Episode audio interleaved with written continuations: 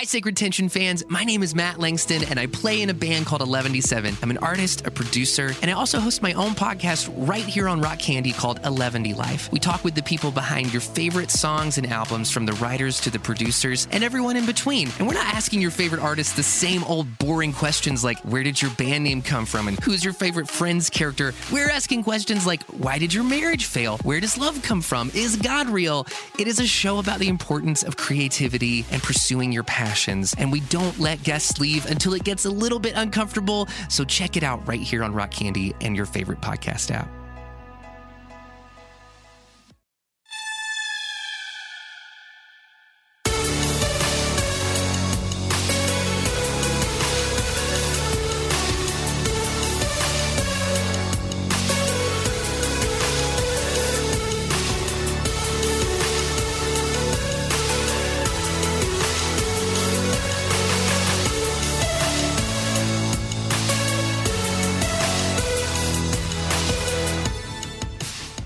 This is Sacred Tension, the podcast about the spiritual discipline of asking questions.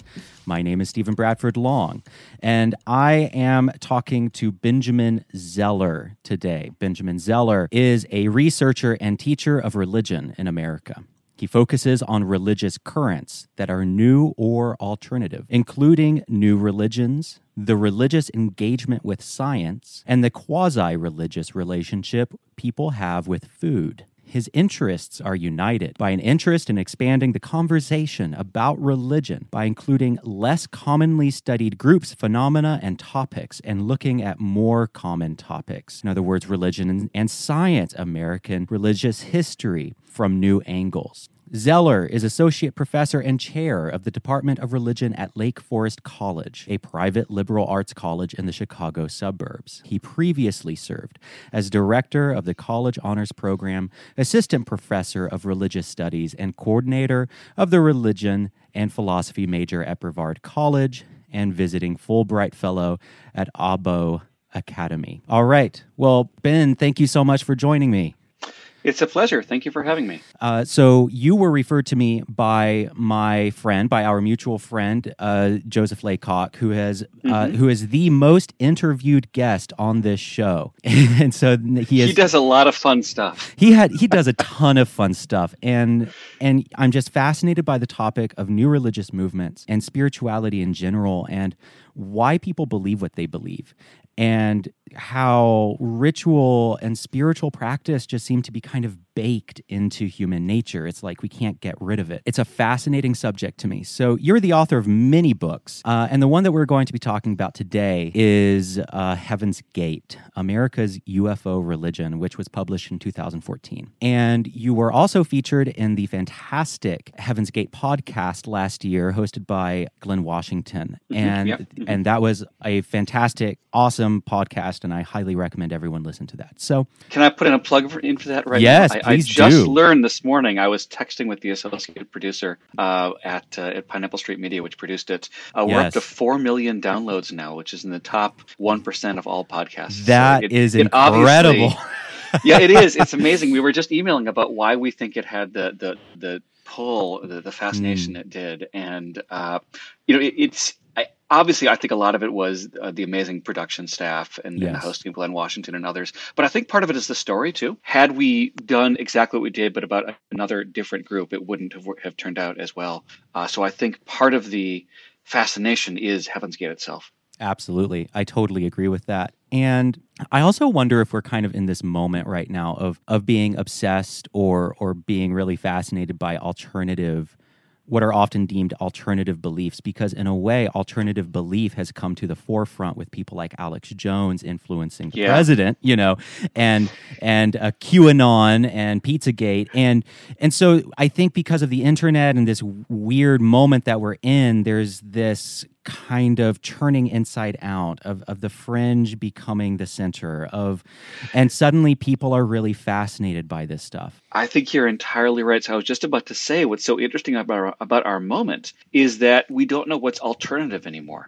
yes so alternative yes. used to mean so for example you know for with heaven's gate which i've spent a lot of time studying one reason they were alternative is because they bought into all these conspiracy theories mm, and yeah. in the 90s that was fringe and that was alternative but in in our current era where you know our, our our president is a believer in conspiracy theories and helped to spread the the birther conspiracy theories about President Obama. It, it, that's no longer alternative. That's not fringe anymore, and that is fascinating to me. The way in which in which that boundary is so permeable and has shifted over time. Absolutely. So, before we get any further, could you tell us briefly what Heaven's Gate was? Absolutely, yeah. Get a little ahead of ourselves here. So Heaven's Gate uh, was a was a group that effectively ended in 1997, March 1997, with the collective uh, suicides or exits uh, of the 39 active members of the group who were living uh, just outside of San Diego in Rancho Santa Fe, California. This made the news. It was a national sort of uh, headline for for weeks on end,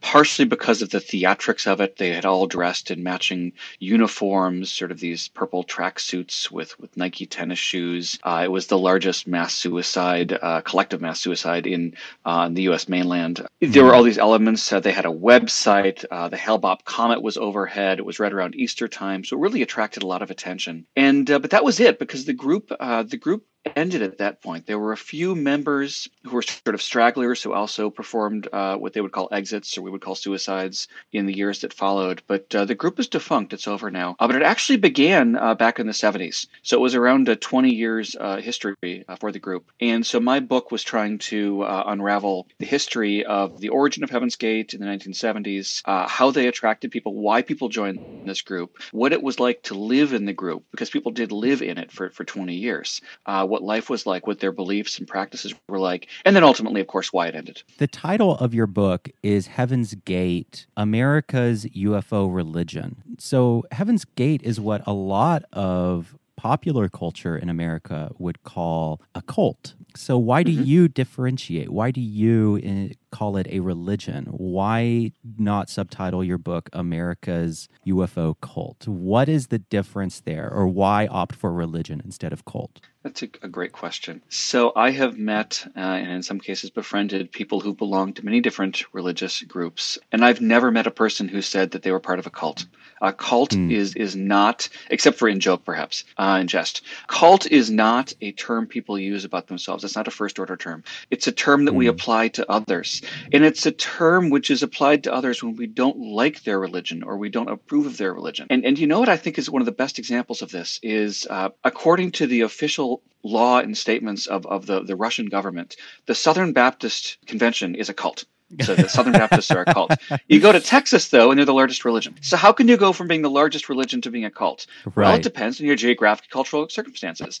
That that's all we mean by the term. A, a cult is fundamentally someone else's religion that we don't like. Right. Uh, and, and that's not to say they're all good, and it's not to say that they're all. Uh, uh, uh, that I'm a proponent of them, uh, but just to recognize that just because a group is small or different doesn't mean that it we should necessarily dismiss it. I try to take it seriously. We may not agree with what they did, but I think we have to take seriously that this was this was for the members something which was meaningful. Mm, so, you know, Joseph and I were talking about this in an episode we did last year on new religious movements about how basically mm-hmm. the word cult, and I think you touch on this in your book, how basically the word cult is the word we use when we want to villainize or dismiss or not think very hard about a religious group and not think very hard about their the consequences or or the implications of this group in our society you know? And and i'm wondering if you could talk more about that. Like what is it that when when people call Heaven's Gate a cult, what is it that we are protecting ourselves from? Like what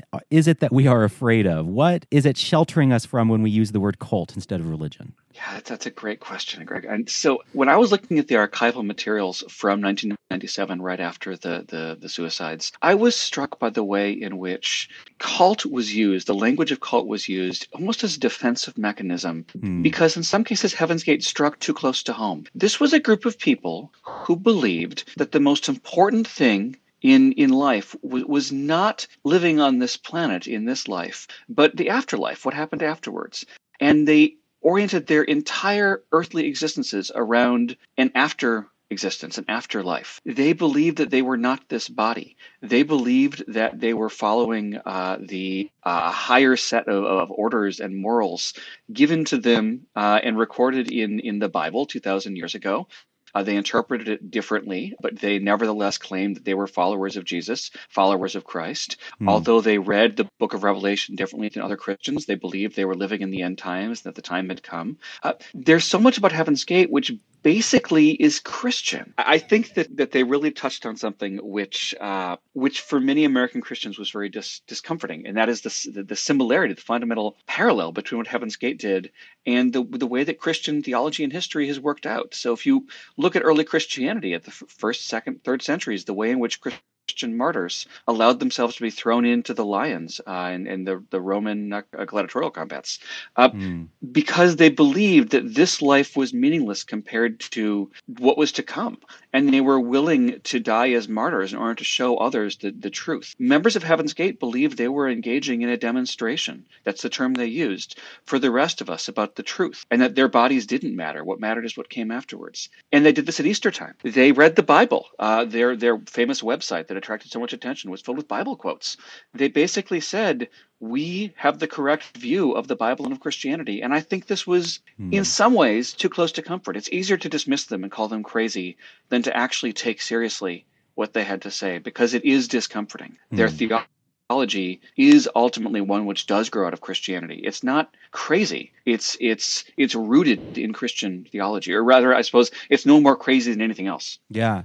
Well, so I was actually just about to bring up that point because you really lay out how, you know, in the book, how Heaven's Gate has a Christology, a soteriology, mm-hmm. an eschatology, mm-hmm a cosmology, you know, all of the and, and all of the central aspects of yeah. Christianity. Uh, um, but also, you know, and, and this is something that Glenn Washington brought up in his podcast, Heaven's Gate, that given the context, given the day, uh, it seems out, outlandish and bizarre to us. But given all of the elements at work in culture, um, you know, in the 70s, uh, when when Ti and Doe or Marshall Applewhite and, and Bonnie Nettles started uh, what would eventually become known as Heaven's Gate, there was a lot of talk about extraterrestrials. It seemed very plausible. There was the the um, oh the the human uh, what uh, human expansion movement what what was it called the new age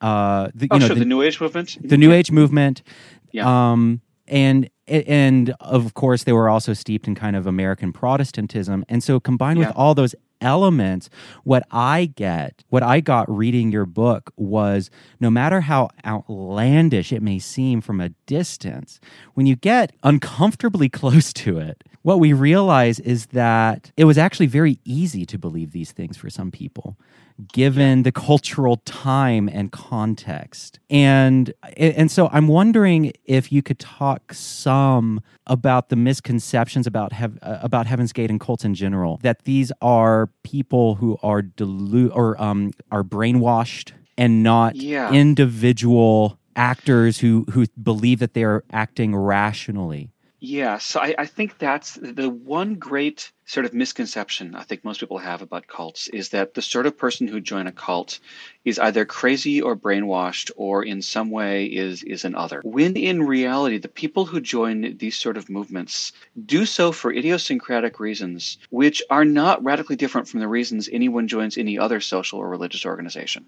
And it varies. It varies between reasons that we might hold up as very laudable, someone who's on a deep spiritual religious quest, trying to find meaning in life. We it, some of the reasons are are, are are tragic but common. You know, a person who's dealing with the fallout from a divorce or a breakup, mm. the hmm. death of a parent or a child, and is sort of at a point in their life where they're they're looking for something to give them meaning. Um, others are, uh, are are just totally idiosyncratic. The person happened to be in the right place at the at the right time. But we see the same thing with people who join conventional, you know, normal, quote unquote, scare quote, normal religion or any other social movement. Uh, it, it's not that a person who joins a new religion is radically different from the rest of us.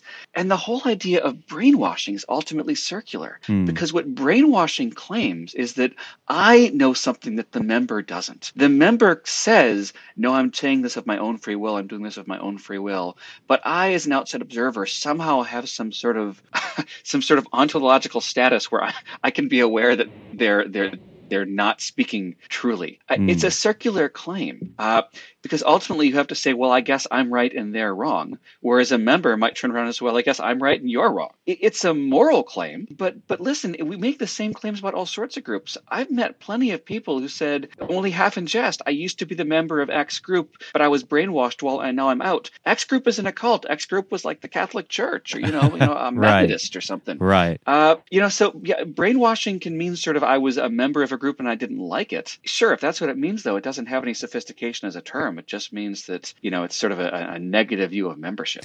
Or it could mean I am ashamed of the beliefs yeah, I used to yeah. hold. You know. Yeah, I, yeah, you're entirely right. Or it could also be I'm ashamed, or, or I need to explain the choices of, of family members who I don't agree with. Right. Uh, you know, it's often used in that way, or or, or as a hmm. way to, to assign victimhood. Uh, could you talk some about the concept of brainwashing and where that comes from? Because I think that this is really, really important. You know, kind of what we were just talking about a, a, little bit ago about uh, wanting to distance cults, wanting to distance new religious movements as cults, and those people are brainwashed. Uh, I think the brainwashed thing is part of that. Uh, and you talk about that in the book that that saying someone is brainwashed means that we don't have to take seriously what they believe. Oh, they were just you know hacked. Their brains were just hacked, and we don't actually have to see how you know a, a, examine the way in which their beliefs uh, reflect our culture or yeah, something it's, it's like a, that. You know? Yeah, it, it's it, it's a way to not have to take seriously that which is is threatening and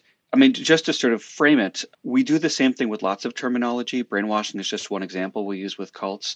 Uh, I see it all the time in political discourse, and, and you do too. You know, the way in which it's easy to dismiss people, and I do it as well. Mm. Uh, if, if, if I find someone else's position disconcerting and unpleasant, I'm, it's easier to say, well, they're just brainwashed, or they're just, they take your, your political insult of choice. They're a libtard if you don't like liberals, or they're a, a right winger. I mean, whatever you want. It's easy to dismiss that way. Mm. And that doesn't mean that we, that we shouldn't. I mean, I don't, I don't like, you know, fascists, so I don't think I, I should have to mm-hmm. you know take it seriously. But it is easy for me to say, well, that person is a Nazi. Then it is for me to say, well, why is it that they hold beliefs that I think are reprehensible? All right, mm. but brainwashing. Um, that's all my, my way of framing. We do the same thing. Brainwashing came out of a very particular context in the Cold War, and it has a couple of points of origin. But the, the sort of the most commonly told one is the way in which it helped explain why some American POWs, uh, who when they returned home, seemed to espouse the views of their captors. And in particular, uh, this was used uh, during the the Korean War and then the Vietnam War as a way to talk about well, how is it that these POWs, when they get out of the, the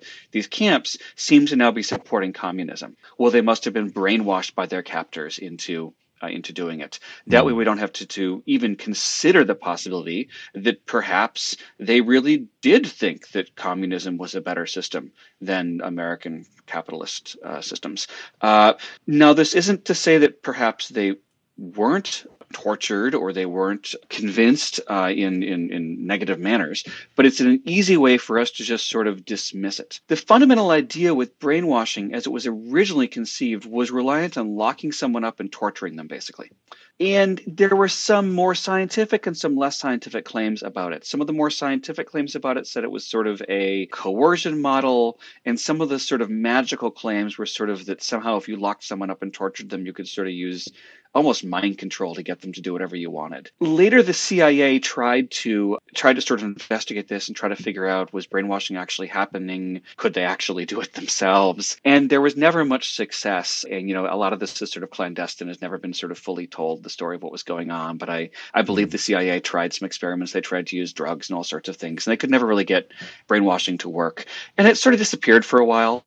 Um, and then it popped up again in pop culture with the Manchurian Candidate, uh, which was you know a story about sort of a, a person who had been sort of a, was a sleeper agent and was sort of brainwashed. And then with the cults in the 1960s and 70s, with the rise of, of, of alternative new religious movements, it again became useful discourse because brainwashing became a way in which particularly parents of of young people college age kids who had dropped out to join these these new religions, which were by and large run by Asian gurus that uh, that did not espouse uh, sort of standard Western capitalism uh, or Christianity.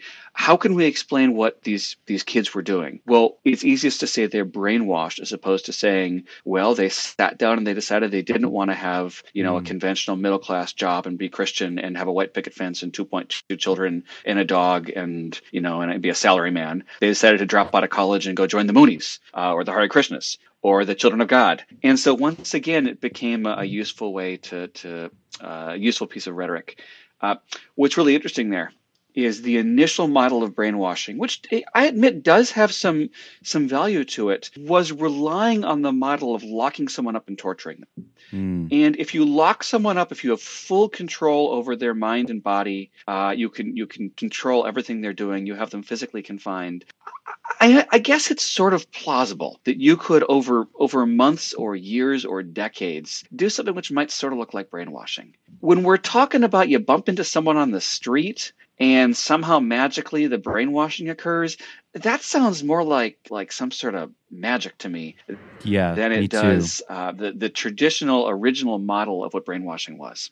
Uh, mm. so I, I, and that's the point where for my reading it, it becomes very very circular once people latch on to this idea of brainwashing, they discard the original meaning of the term, the original model, and they craft all sorts of other ones. And sometimes it's sort of brainwashing light, where it's sort of this coercion. Um, other times it really does just seem like it's sort of magic that somehow some people can just sort of brainwash you. And if you if you read some of the anti-cult rhetoric from the 70s, there's all these warnings that you too could be brainwashed. You know, never, you know, mm. don't even walk into the, you know, the, the Moonie Center because you can walk in a free person. Five minutes later, you're brainwashed. I've read websites. I've read websites to that effect. You know, don't even don't even go to these places because these techniques exactly. are so powerful. Exactly. And and then I listen. Okay, so I'm a yoga teacher and I yeah. teach three classes a week, and I'm a meditation teacher, and and I read a lot of what I read a lot of the tactics of brainwashing. Mm-hmm, mm-hmm. And I'm like, okay, a good portion of this is just what I do as a yoga teacher. like, and I'm not, and I'm not brainwashing anyone. I'm just having people meditate. Oh my God, I'm going to have people coming after me now saying that I just admitted to brainwashing you, you know, but the last time I taught this, by the way, a student said to me, "Well, this is just what the college admissions office does." exactly. Well, yeah, yeah. It, it's just human society. It, it's just what we mm-hmm. do. It, it, what so many people call brainwashing. Things like. Um, you know, making continuous eye contact that's one that's mm-hmm. listed mm-hmm. keeping uh you know having your seat having your feet flat on the ground and making continuous eye contact you know speaking in a soothing voice yeah. uh chanting together uh which yeah. which can admittedly you know jonathan haidt who's one of my favorite writers he talks about how we are one how we are 99% chimp 1% bee meaning that we are we are mostly individualistic but then there's that 1% that's completely uh, communal and it it's a switch that gets hit and it gets hit during you know times of group meditation or or when people mm-hmm. are on the mm-hmm. battlefield or when people mm-hmm. are in or you know I, w- I was in music when when you're in a choir together stuff like that and it's this incredible sense of transcendence yeah. and yeah. that's a good uh, thing Durkheim, that's this is uh this yes. is uh, the, the the effervescence as Durkheim called it yeah. exactly mm-hmm. exactly so yeah no I just think it's funny where I'm like I am by every measure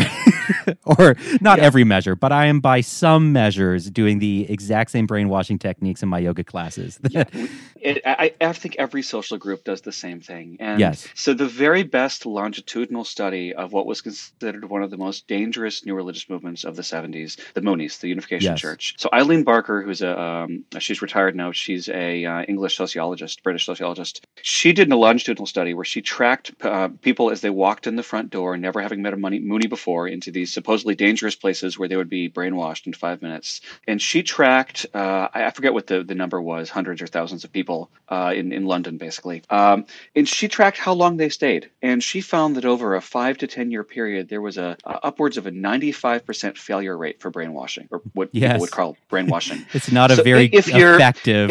if your brainwashing fails on all but at most 5%, then that, yeah, that's not effective. Um, you know, I didn't do anything longitudinal with Heaven's Gate because they were, by the time I started studying in the 90s, they were already, they were already gone. Mm. Uh, but from what I could find archivally from ex members, uh, they had five, six, seven hundred members at one point, and yes. at the end there were there were about forty. Uh, mm.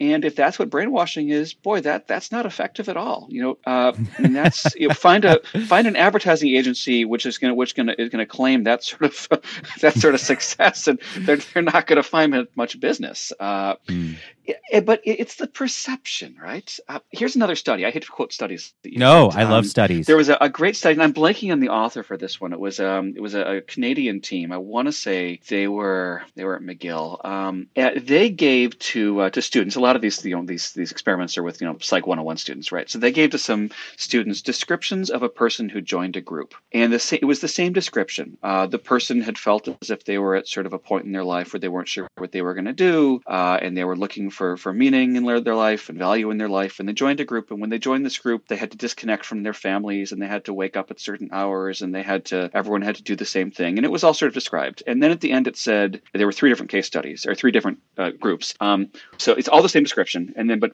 at the very very end, the last sentence varies. So one sentence is they had joined the Marines, and the other sentence is uh, they had joined the Catholic Church, a monastic order, and the third is they had joined a cult. Yes. And then the students were asked, "Is this person brainwashed? And was this person, you know, were they coerced? Were they sad with in, in their life when they were forced to do it?" It was the exact same description, but mm. when they were told just in one sentence at the very end they had joined the Marines, um, then people said, "No, they weren't brainwashed. You know, they were patriotic. They were, you know, they." Um, when they were told they joined a monastic order in the Catholic Church, there was a, l- a few more people who said, "Yeah, they were, you know, they they were there was something needy about these people. They were unhappy in their lives." But by and large, that they were they were considered a, it was positive. When the students were told they were joining a cult, again the exact same description, all mm. of a hmm. sudden they're reporting, "Oh, this person's clearly been brainwashed. You know, they clearly were mm. taken advantage of because they were at a weak point in their life." Uh, you know, it, that, if that's if that's what brainwashing means, then I don't think it means anything. Yeah, absolutely. That's fascinating. And what, okay, so you talk quite a bit in the book about how Heaven's Gate reflects American culture at large. Mm-hmm. And, you know, everything that we've been discussing so far, calling it a cult, distancing ourselves from it by saying the members were brainwashed, all that stuff, all of that seems to be protecting us from things that it tells us about our society. Mm. Uh, what are those things?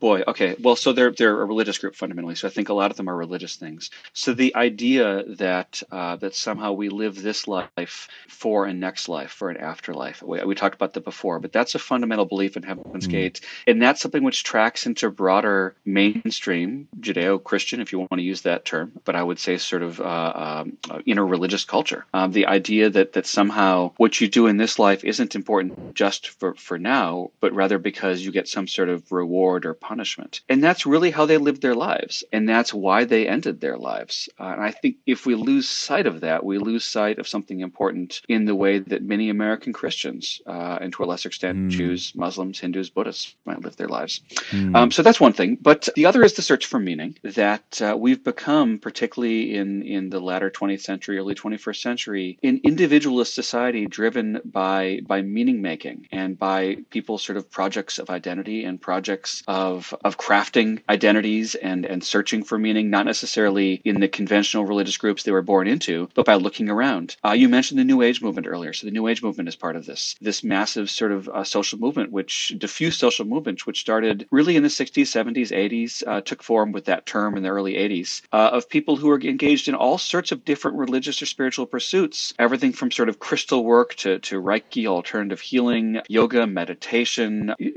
ways in which people were, were sort of spiritual entrepreneurs trying to figure out what can they do to better their themselves to create their own sort of spiritual religious identity. And, and we see that in Heaven's Gate too. This was an eclectic group that drew from different traditions that that said to people what you were born with is not necessarily the way to go and and you've been looking. They explicitly said this. I mean this was part of the sort of their uh, their their proselytizing angle is you've been looking for spiritual fulfillment and you haven't found it. And it's not because everything else is bad. It's just because uh, we offer the one way sort of to, to, surpass everything you've tried before. So they appealed to people who had tried all sorts of different spiritual techniques people who had joined other religious orders or had had engaged in sort of these these uh, spiritual practices on their own. Uh, but they tried to do it in sort of a social and a co- cohesive communal society. Um, and i think that was part of what made them unique is that for many Americans, uh, we go on sort of our spiritual treks on our own. Whereas for members of Heaven's Gate, it was very much in the communal setting. That's fascinating. So basically, what I'm hearing is that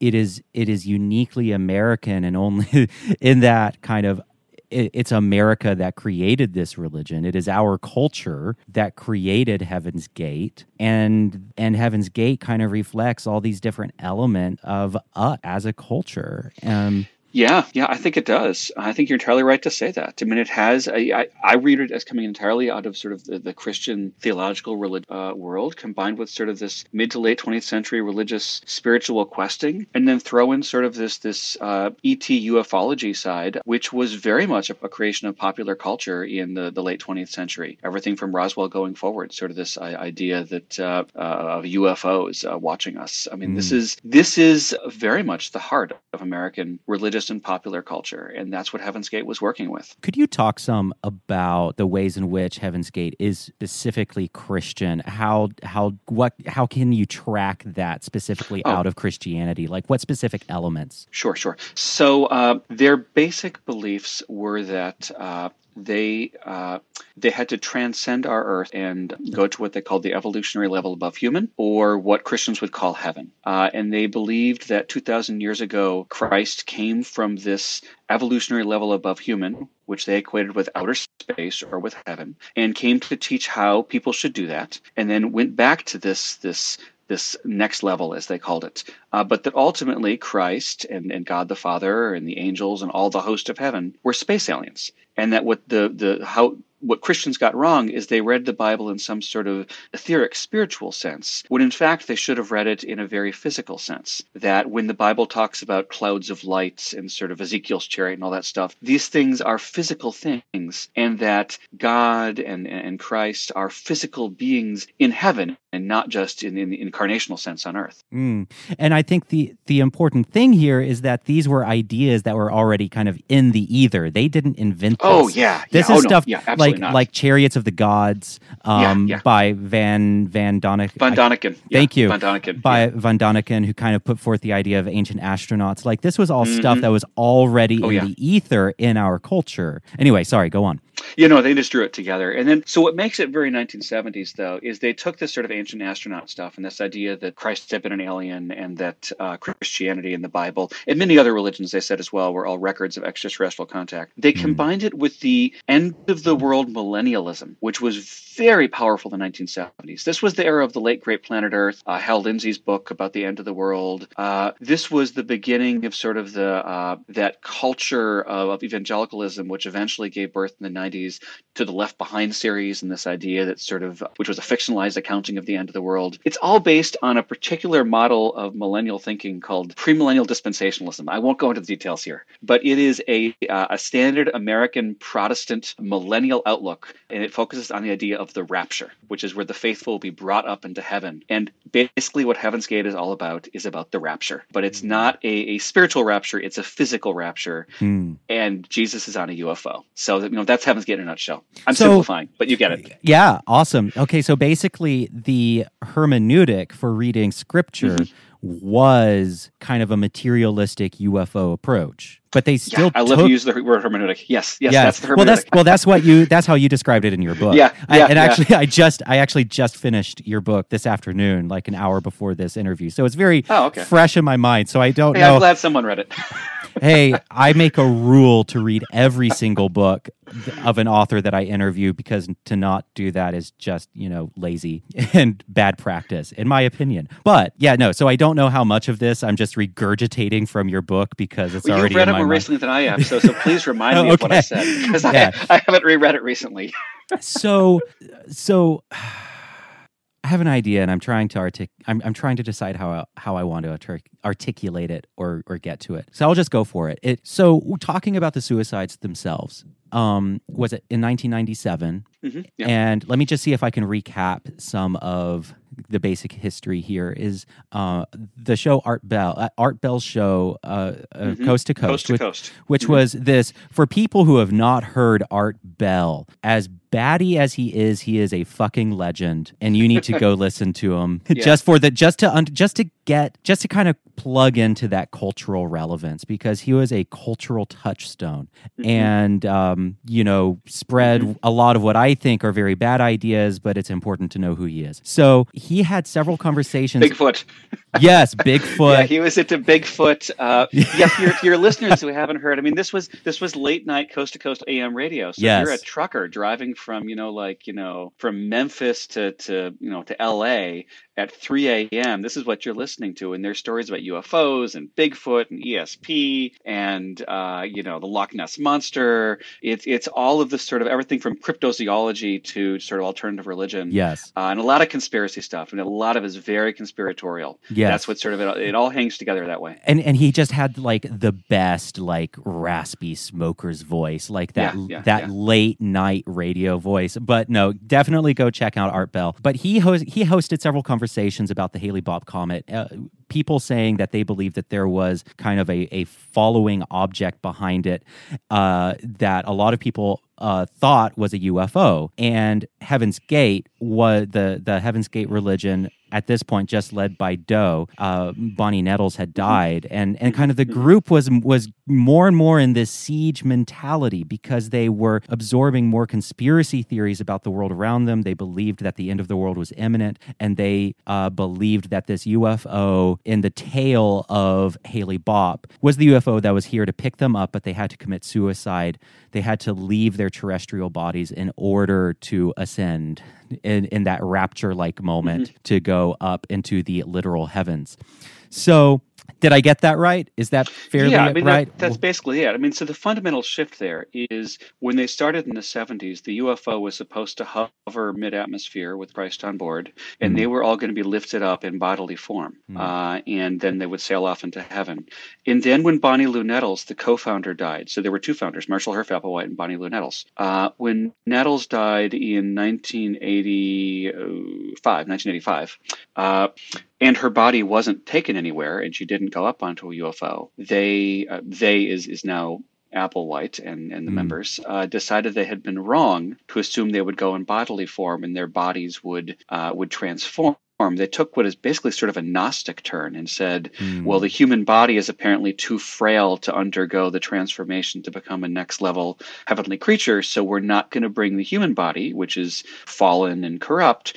We're going to be given these new bodies in outer space, these sort of eternal um, uh, bodies which are genderless and have no biological needs and will never get old or die or sick. We're going to be given these new bodies, and it becomes much more of a soul transfer. Um, and that's post 85 and at that point they're just looking for a way to get off the planet. And that really opens the door to suicide. They don't discuss suicide as far as anyone uh, knows until 1994 i've spoken with various uh, ex-members uh, and the first time anyone recalls any discussion about suicide was 1994 so it took uh, almost a decade of them sort of um, after nettles died before death became sort of a even a possibility. Um, and then, uh, if you do the math from 1994 to 1997, only a couple of years before uh, they started looking at this as, as something they um, that they would do as a way to to leave our planet and go into outer space. Uh, but you're right to say it's basically it's it's the rapture, yeah, but it was a self-caused rapture. So I think what is so fascinating here is that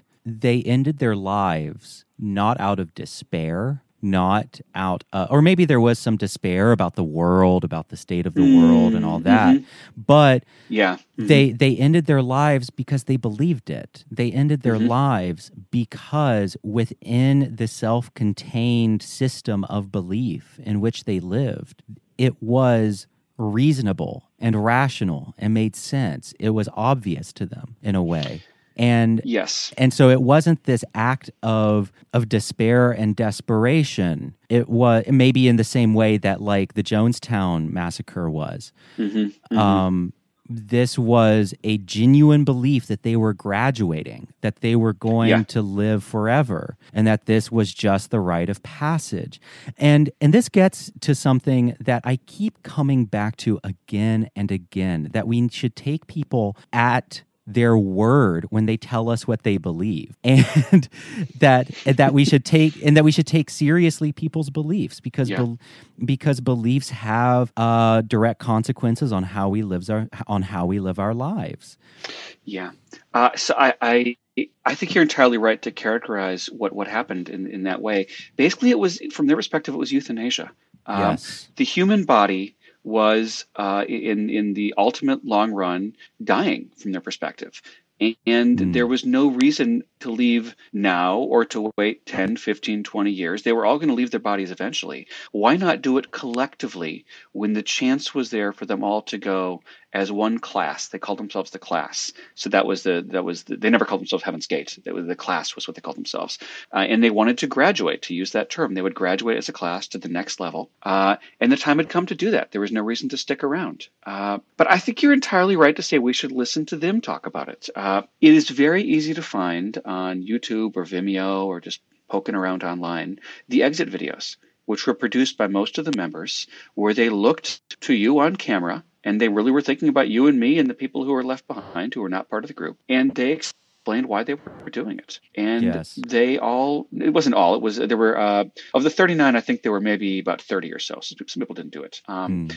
But um, they explained why they were doing it. And they, people often said, You're going to think I'm crazy. You're going to think I'm brainwashing. I'm brainwashed. Let me tell you why I'm doing this. Let me tell you why this makes me happy. Let me tell you why I'm making this choice. Let me tell you about what Ti and Do are like. If you want to watch all those and dismiss it, that's your business. That's your choice. Uh, but you can't claim that they didn't try to explain to you why this was to them, from their perspective, logical and rational. Now, I don't condone what they did. I'm not saying we should all do this. I'm just saying we have to take seriously that it was their belief that they believed they were doing the right thing. Uh, and they're, e- they're easy to find. Uh, if you prefer to read, you can uh, go to their, their website, which is still up. It's run by ex members.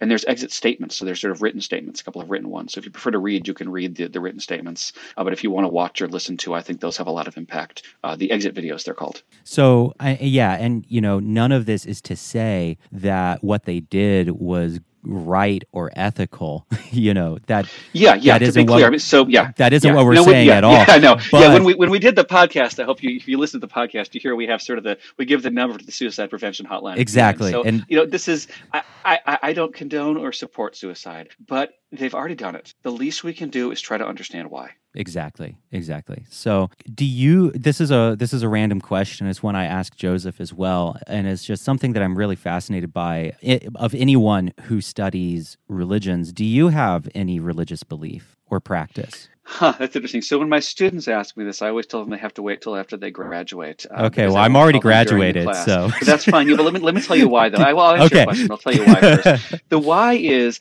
I try to approach everything I'm studying the way an insider would. So if I'm studying Heaven's Gate, I try to approach it the way a Heaven's Gater would.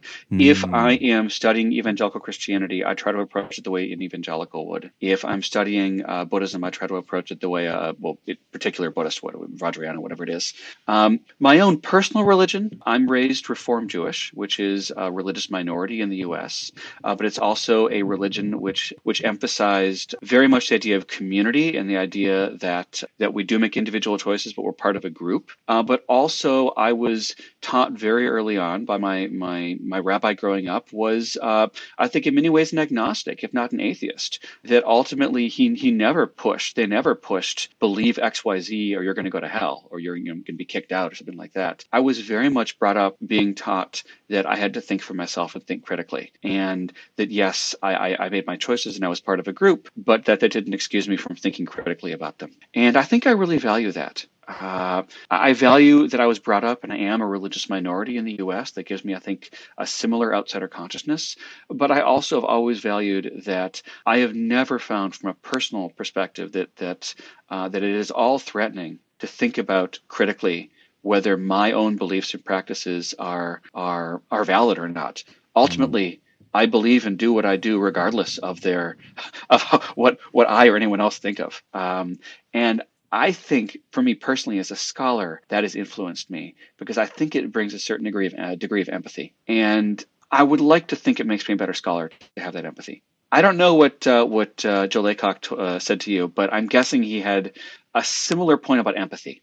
Uh, although I, I know his religious upbringing is different, but um, I think that for a lot of us, having that sort of empathy is important again, we don't have to agree with these people. We just need to recognize that they're fellow human beings. Absolutely. Or at least from my perspective. I, the irony with Heaven's Gate is they didn't think they were human beings. But I've said this to ex member. I've said to ex members. I said I, I, was sitting on a panel once with uh, with Sawyer, who's an ex member, and I said, "Listen, I recognize what I'm going to say is at some levels offensive to you, but I, I, what I'm trying to do is humanize these people. I realize yes. they don't want to be human, but I want to. I want to humanize them to understand them. I realize they don't want to be human. So That's Sawyer hilarious. laughed. He said he got it. He said he got it. That's That's hilarious. But yeah.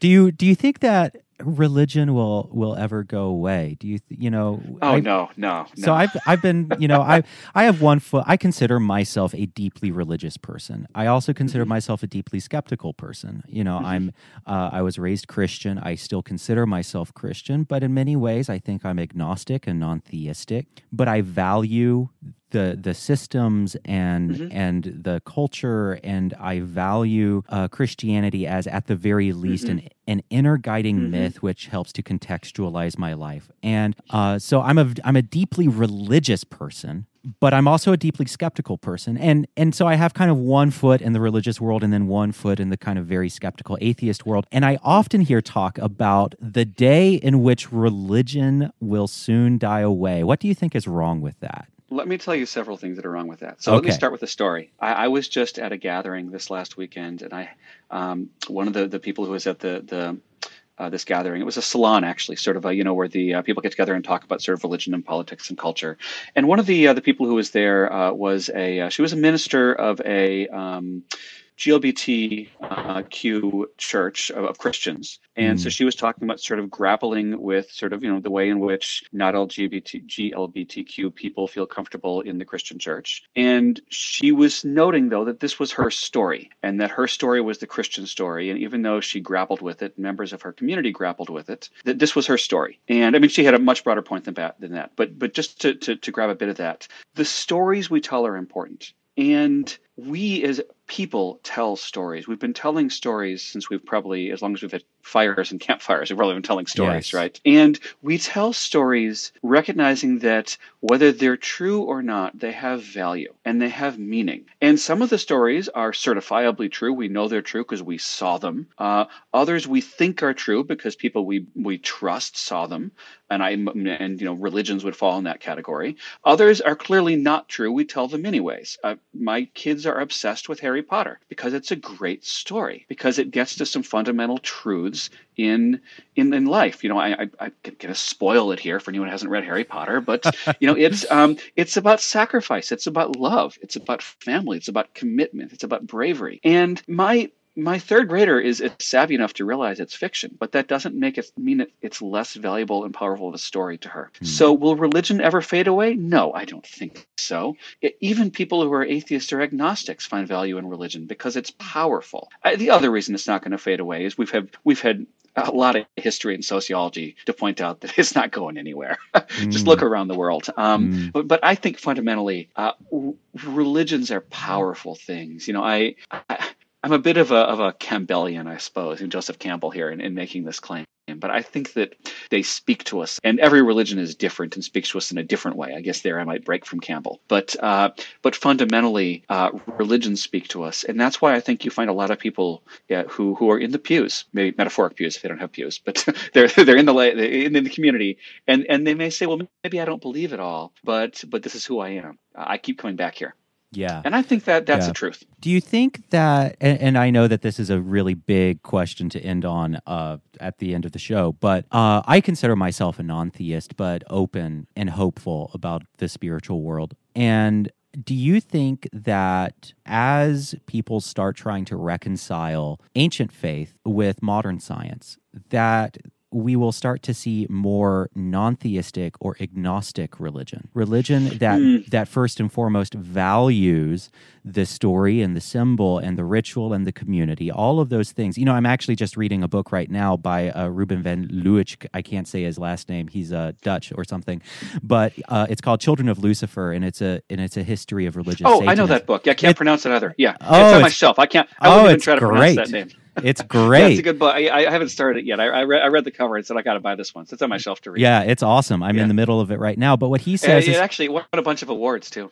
Oh, great! Uh, I'm yeah, well. I'm I'm a member of the Satanic Temple as well. So I okay. mm-hmm. and so, but one of the reasons I'm attracted to TST is just that: is that they are a non-theistic religion. Yeah. Um. And and I wonder if well, what what Ruben van Leeuwenhoek says is that religion is ultimately a set of symbols and stories and practices that relate us to what we believe to be ultimate reality. Mm-hmm. Um, and I really like that. I and I wonder if you think that we're going to start seeing more non-theistic or agnostic religion. Yeah, I, th- I think yes, but I think I, I think two things are going to happen. One is we're going to see that we're going to see more theistic, I'm sorry, uh, uh, uh, non-theistic or agnostic or sort of um, science friendly religions in that way. I mean, yes. um, I teach a religion and science course actually, uh, and I find uh, one of the things I assign is, is Carl Sagan's work. Yes. And Sagan was a, a, deeply religious person, although not religious at all. He yes. was deeply religious about yes. science and uh, deeply mystical. And,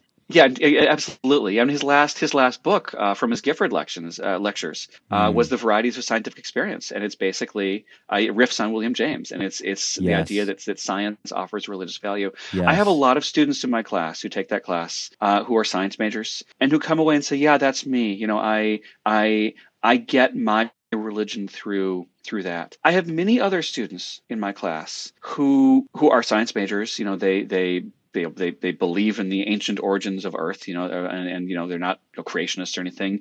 They they they're they're scientific people. They're studying science, and they they simply hold religion sort of on a second uh, in, in, a second sphere of their lives. Uh, this is more like uh, Stephen Jay Gould's uh, non-overlapping magisteria idea. Yeah, you can have sort like of Francis you have Collins. your scientific ideas. Yeah, Collins. That's, yeah, exactly. Yeah. yeah. Now you can't do that if you're a literalist. If you're anything other than a literalist, that's very easy to do.